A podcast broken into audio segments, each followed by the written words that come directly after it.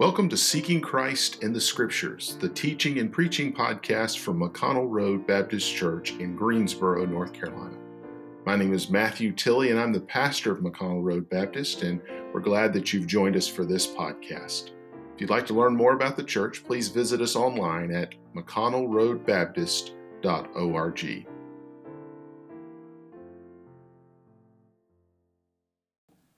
that actually sort of introduces the thought that I want to share with you this morning. We're going to be in Mark chapter 7, so just take a moment to find that if you don't mind. I was saved in 1979, as I mentioned, and that was a long time ago, and there's been a lot of things that have happened since then. I've learned a lot since then. I've learned a lot about a lot of things. I was I grew up, I went to school, I got married, I've had children.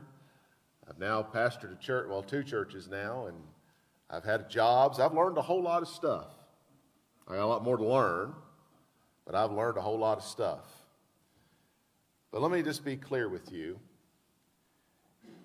that my understanding of what Jesus did for me and what Jesus does for you has never been better than when I, as a child in full faith, cried out to him. You may say, well, now you understand more about the Trinity and you know understand more about the gospel and you know under, you understand more about how the Bible was preserved. And, and I can tell you all sorts of doctrinal stuff. By the way, I enjoy doing that. And we might one of these days go through just a doctrinal study. I like to do that sort of thing. But let me just tell you real clear this is the whole point of my message this morning is that you can complicate some things to the point where you miss the real point. I have been introduced, by the way, I grew up in church. I, I was thinking about this on the ride end. I grew up in church. I was raised in church. There was even a time that we, for a little bit, when my daddy was pastoring in missionary work, we lived in the church. There was a little, actually, the church had a little apartment on the back side of it. So we lived in church for a while, and I imagine I'm going to die in church, and if, uh, if, the Lord allows it, I might be buried at least in shooting distance of a church. I'm sure church will be somewhere around in my entire life. And in all of that, I have been introduced to a hundred different ways that I have been told things I had to do, ways I had to be in order to be a Christian. Live right, do right, be right. Some of those things that I was told were good rules for living. Don't, don't misunderstand. They were good rules for living. They were just good moral life, life lessons. Some of those things I've learned, and y'all have to forgive me if you don't understand this, but um, I was, while I was raised, a lot in my time as overseas in Europe around military bases. Where my dad did his mission work. We were always steeped in the Southern culture. So, for all intents and purposes, I was raised like many of y'all were within the Southern culture. And you add Southern culture and independent Baptists who have the mind of their own to begin with, and let me tell you, you get some weird stuff that we can justify. And I have had Bible verses thrown at me to justify everything from racism to personal preferences. I mean, you name it. A lot of these things were weird applications of my upbringing in this particular sect of independent Baptists that I am a part of, and I think I continue to be a part of, for better and for worse. But whether, whether they were good or they were useless, or whether they were good or whether they were harmful, every one of those teachings are useless because they don't point me to the thing that helps me. Do you understand what I'm trying to say to you? I can tell you right now live a good life. And it's better to live a good life than a bad life, right? Would we agree with that? But that's not going to get you to heaven. That is going to be a good person going to hell, is what that's going to be. You need something more than your religion. And we're going to read a text here in Mark chapter 7. We'll begin in verse 1 and go down to verse 23. And I want you to pay attention that there was. Um, some approaches to religion that the Pharisees, that's who's in, in view here, that they espoused. And Jesus is setting them up to say, listen, folks, your religion might do some good things, but it's not going to help you what you really need. And I want you to see this with me in Mark chapter 7, beginning in verse 1. I'm going to read down to the verse 23, And I'm going to ask if you're able to stand with me that you will, out of reverence for the reading of our Lord's words. Then came together unto him, this is unto Jesus, unto him the Pharisees and certain of the scribes which came from Jerusalem. And when they saw some of his disciples eat bread with defiled, that is to say, unwashen hands, they found fault. For the Pharisees and all the Jews, except they wash their hands oft, eat not, holding the tradition of the elders. And when they come from the market, except they wash, they eat not. And many other things be, there be which they have received to hold, as the washing of cups and pots and brazen vessels and of tables. Then the Pharisees and the scribes asked him, Why walk not thy disciples according to the tradition of the elders, but eat bread with unwashen hands? And he answered and said unto them, Well hath Isaiah prophesied of you hypocrites, as it is written. This people honoreth me with their lips, but their heart is far from me. Howbeit in vain do they worship me, teaching for doctrines the commandments of men. For laying aside the commandment of men, ye hold the tradition of men, as the washing of pots and of cups, and many other such like things ye do. He said unto them, Full well ye reject the commandment of God, that ye may keep your own tradition. For Moses said, Honor thy father and thy mother, and whoso curseth father or mother, let him die the death. But ye say, If a man shall say to his father or mother, It is Corban, that is to say, a gift. But whatsoever thou mightest be profited by me, he shall be free.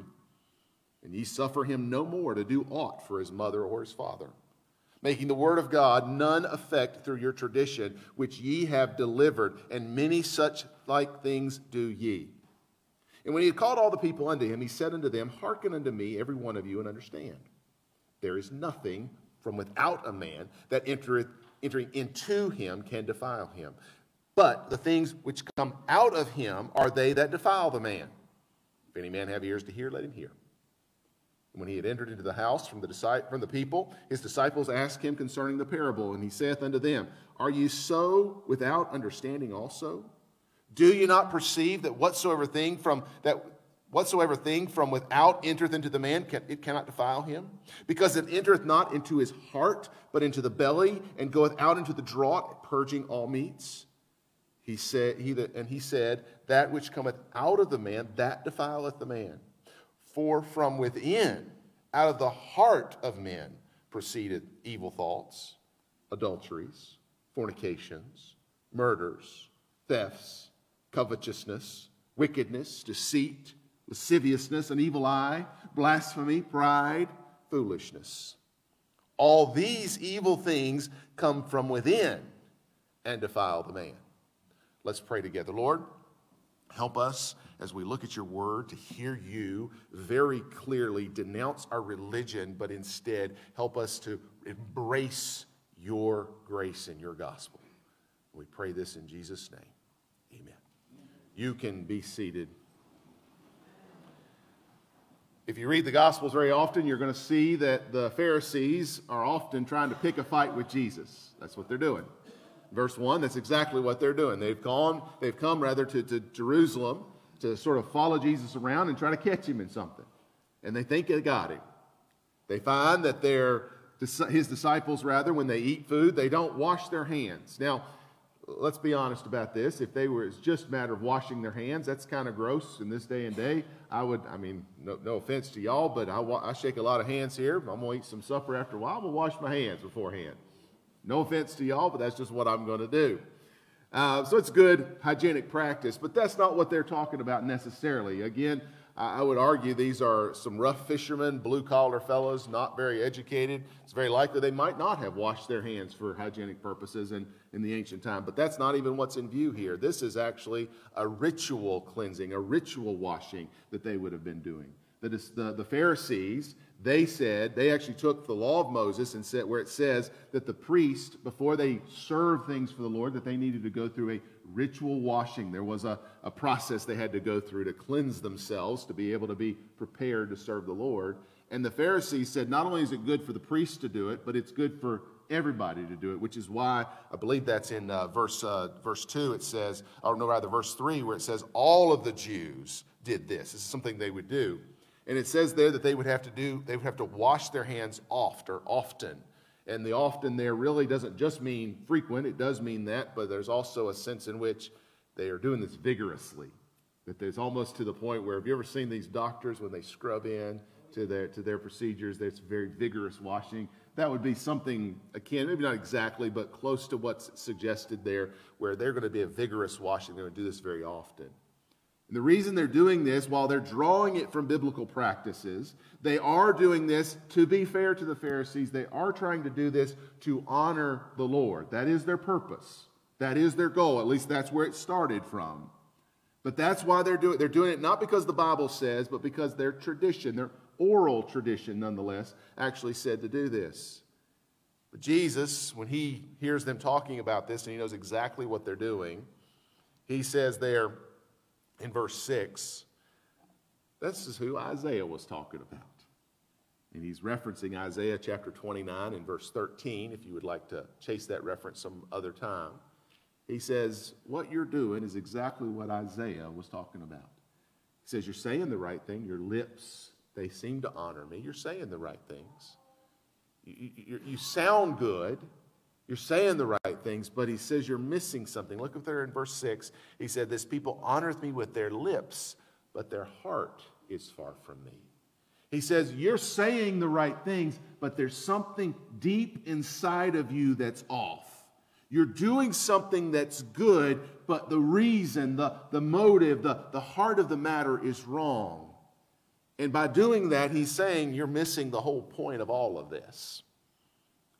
It's not a heart problem that they have, or rather, it is a heart problem. It's not a behavior problem they have, it is a heart problem.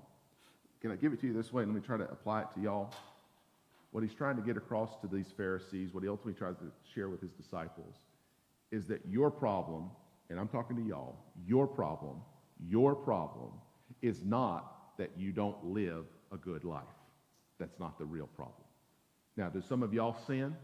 Do we all sin? Of course we do. Are there some people in this world we look at them and say, for shame, for shame, they ought not do that? And we'd be right to say that. But do you know what the problem is? It's not the behavior, it's the heart of the matter.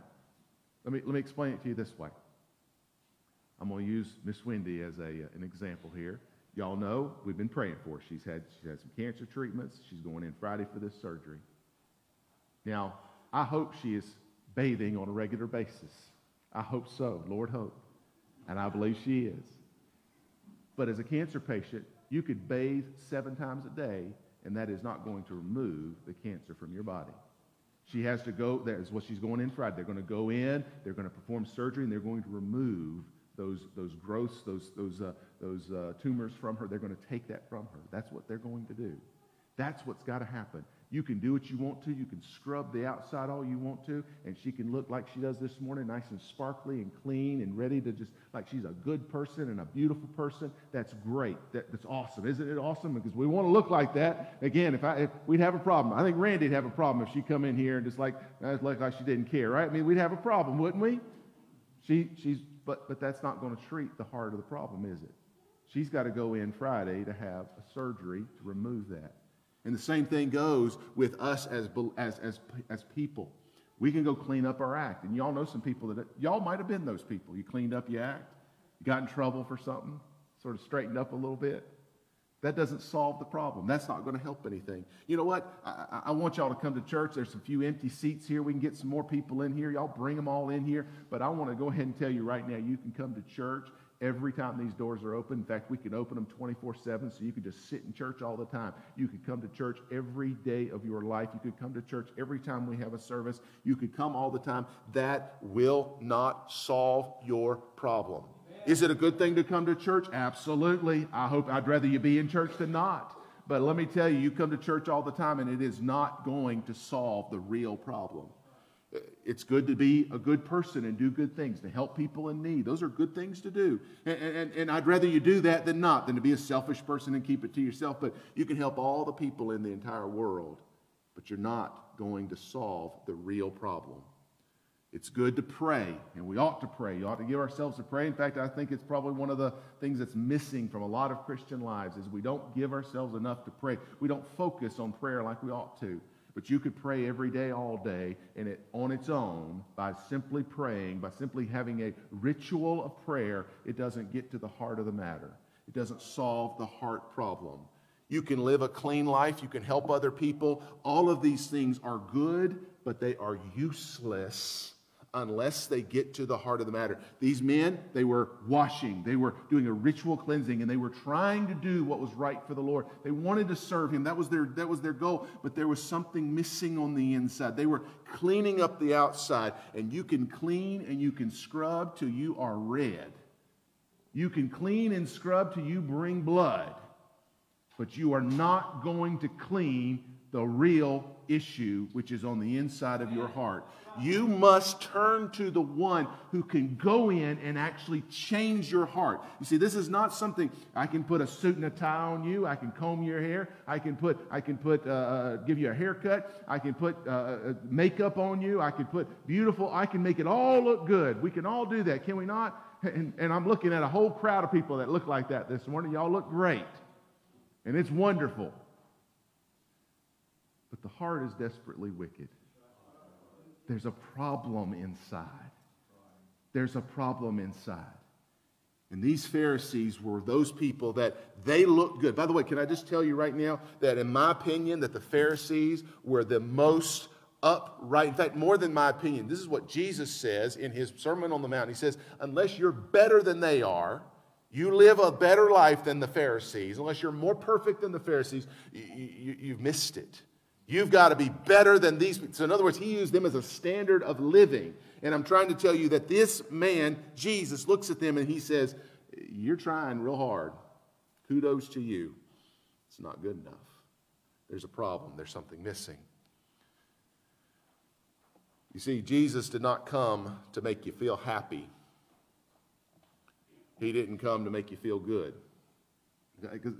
Doesn't it make you feel? I don't know how y'all feel about this sort of thing. Maybe, maybe I'm weird like this, but I kind of like to put on my suit and tie and put a little pocket square in and buckle it up. I just like I like all. I just like it makes me feel like I'm scrubbed and clean. I know not everybody's like that, but I just like. And maybe you got a different thing you like, but I, I like that. It just makes me feel like I'm put together.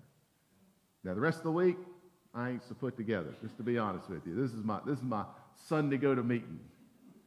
But, but I, it makes me feel like that to put together. And, you know, I think that's what, the way it is with our religious life and practices. Some of y'all, and, and I don't think you're wrong necessarily to feel this way. It makes you feel like you start your week off right because you sat in church. You know, you know that feeling?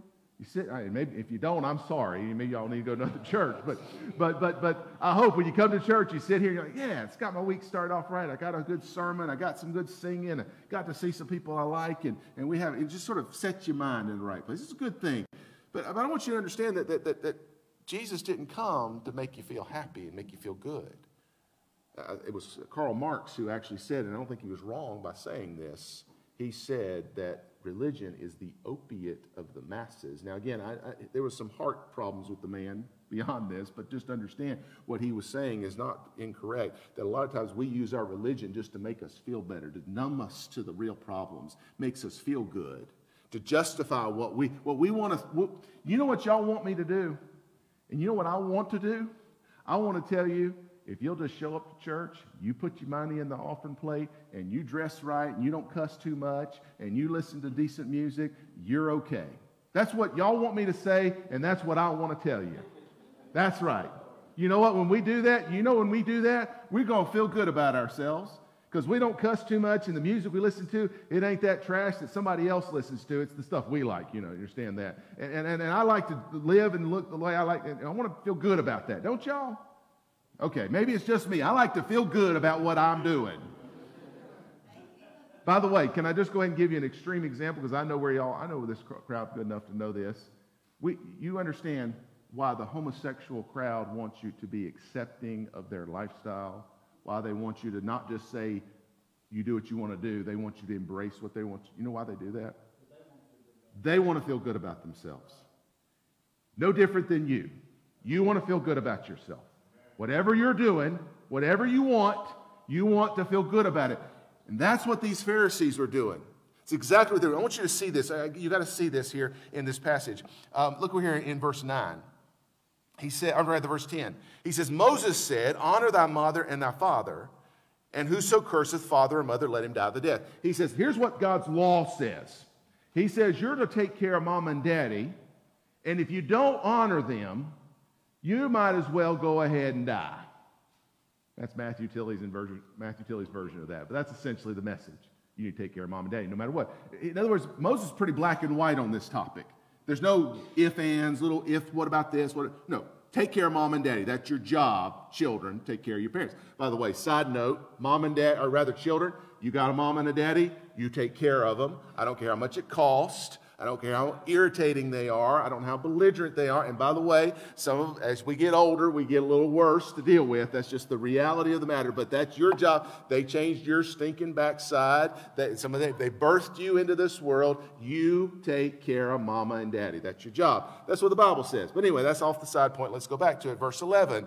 But that, but ye say, he says, that's what the Bible says, black and white. But you say, if a man shall say to his father, it is Corban and this word Corban, we don't, again, may not use this normally, but there was a principle in the Old Testament where you would have something that was a gift for God.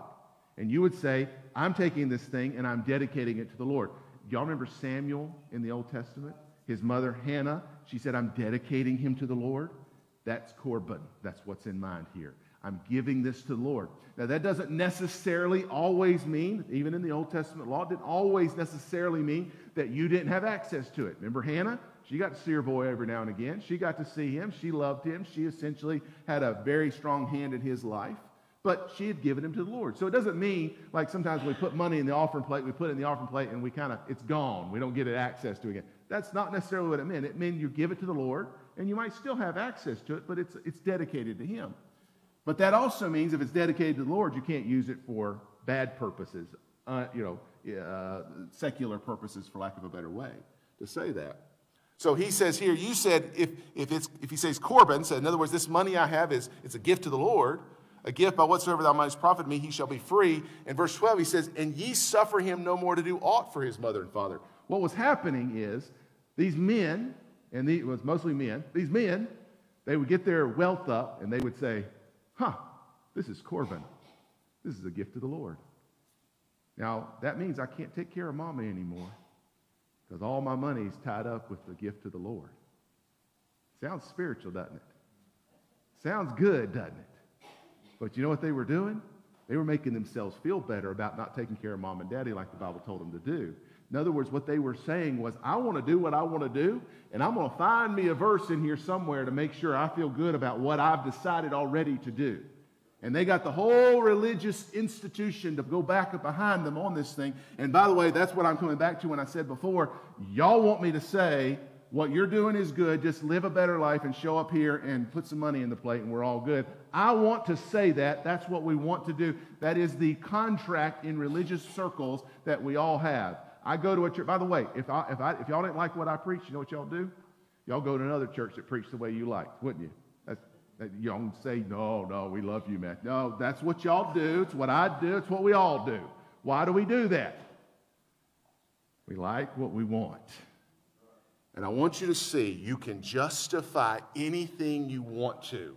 There are churches this morning who preach a gospel of hate. There are churches this morning who preach a gospel of money. There are churches this morning who preach all sorts of gospels. And what they've done is they've said what these people in the pews want, we're going to give it to them. We're going to make them feel good about it. And you know what they've done? They've missed what the Bible says. Because here you've got a man who is supposed to, black and white, take care of mama. But he doesn't want to. He wants his money. Because, by the way, taking care of mama sometimes gets expensive.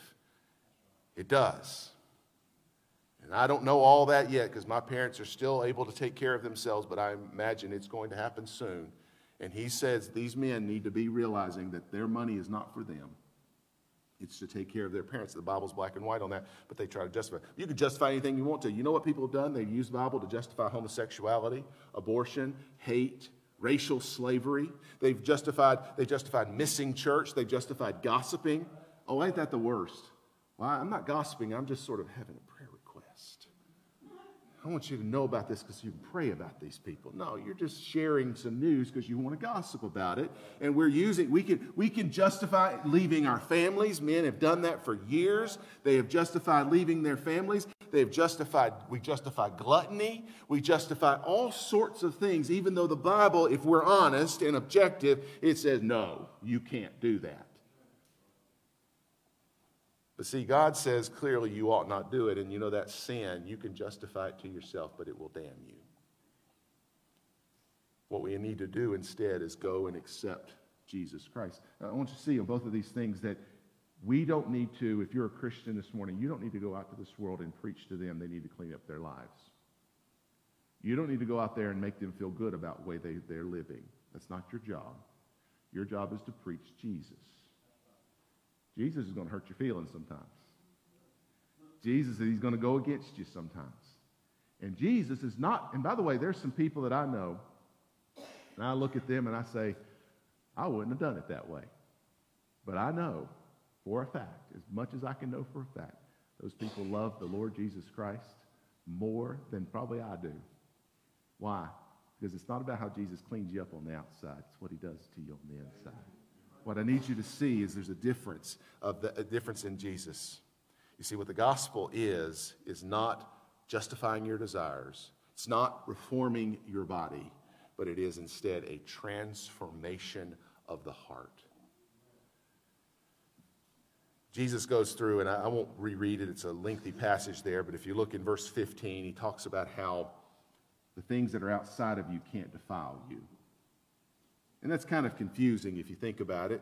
This is why everybody's confused in this passage. Even the disciples say, Jesus, help us understand what's going on. He goes on and really explains it in verses 18 and 19, where he says, Listen, you can take all kinds of things in your body, but you've got filters in your body that necessarily will get that stuff out of you. I mean, some of the garbage I've eaten through the years. it's a wonder I'm not dead. Well, the reason is because God made this thing a wonderful body to be able to filter some of those things out. Of course, we abuse that. I'm, I'm making light here, but the point is, what his point is to make is that the things outside of us don't defile us. See, in this world, our problem is not necessarily the devil, those atheists who don't believe in God, the, cur- the world's culture, the cursing that goes on around us, the alcohol that's consumed around us, the pornography that's so readily available. That's not the stuff necessarily on its own that damns us. Do you understand that you could shield yourself or some other person their entire life from every possible evil in this world? And do you know where their home would be when they died? They'd still go to hell. I, I want to stand here to, in front of you. I don't mean to put myself up as any sort of standard of, of perfection and holiness because I am far from that. But I want you to know that my parents sheltered me from a lot of stuff. Some of y'all tell me stories about what God has done, changed your life, and I'm so glad to hear about those things. But I can tell you that my mom and daddy didn't let some of that stuff happen to me, and I, by the grace of God, I was able to be saved from that stuff. But I need you to know that just because Matthew Tilley has never drank a drink of alcohol, that just because Matthew Tilley's never been divorced, that Matthew Tilley's never been run around and do all some of the stuff and, and gotten into fights and spent time in prison, that's because I've never done any of that. I still, and more than still, I more than need, I absolutely need a change of my heart. My heart is as filthy as the most hardened criminal. My heart is as filthy as the pornographic addict. My heart is as filthy as the drug addict. My heart is filthy. My heart needs to be changed. And I put myself up simply as the example of what you hope you can do with your children. I'm saying this is my, I've got four children. I want this for my children. I'm trying. But you can work as hard as you want to. They're going to hell unless they have a change of heart. You can be as good and as clean as you want to, but it is not this world that damns them, it's their own soul that damns them. And it's Jesus that changes us. You think evil, you do evil, not because this world is evil. You think evil and you do evil because you are evil. And what's worse is we use our religion to justify the evil that we want to do. The heart is deceitfully wicked above all things, desperately wicked. Who can know it? What we must do this, this morning. There's some of y'all that have, you're good people. Your, present here, your presence here is an example of that. You're good people. But you've got to reject your goodness and run to the grace of Jesus and say, Jesus, you've got to change my. You've got to change something on the inside. Because you can scrub and you can scrub and you can change and you can powder and you can do all kinds of stuff. It's going to crack one of these days. And that reality is on the inside. It may, it may even, you may even live 70, 80, 90 years on this, on this earth, and everybody thinks you're a good man, good woman. But when you die, if Jesus is not your Savior, if your heart has not been transformed on the inside, you're going to spend eternity in hell. You must accept Jesus Christ. He has come to give you salvation. You don't need to clean up your act. You don't need to justify what you're doing. But you do need to be cleaned up. And you do need to be justified. Then I will sprinkle clean water upon you, and ye shall be clean. From all your filthiness and all your idols will I cleanse you. A new heart also will I give you, and a new spirit will I put within you. And I will take away the stony heart out of your flesh, and I will give you a heart of flesh. And I will put my spirit within you and cause you to walk in my statutes, and ye shall keep my judgments and do them. You need Jesus. This world needs Jesus. Anything more, less, different than Jesus and Jesus alone, Jesus says, it will defile you because it's on the inside of you and it will defile you from the inside out. My call to you right now, and I'm done. Will you repent of your sin? Will you repent of your reformation? Will you repent of your justification of yourself? And will you instead accept Jesus as your only hope of salvation? I'm calling on you, if you're not saved, to come to Jesus. I'm calling on you, if you are saved and you're struggling with sin, to realize you can't clean it up on the outside. You need Jesus to do a work in your heart. Thank you for joining us for Seeking Christ in the Scriptures, the teaching and preaching podcast from McConnell Road Baptist Church in Greensboro, North Carolina. I'm Pastor Matthew Tilley, and I'm so glad you joined us here. But if you'd like to learn more about the church, please visit us online at mcconnellroadbaptist.org.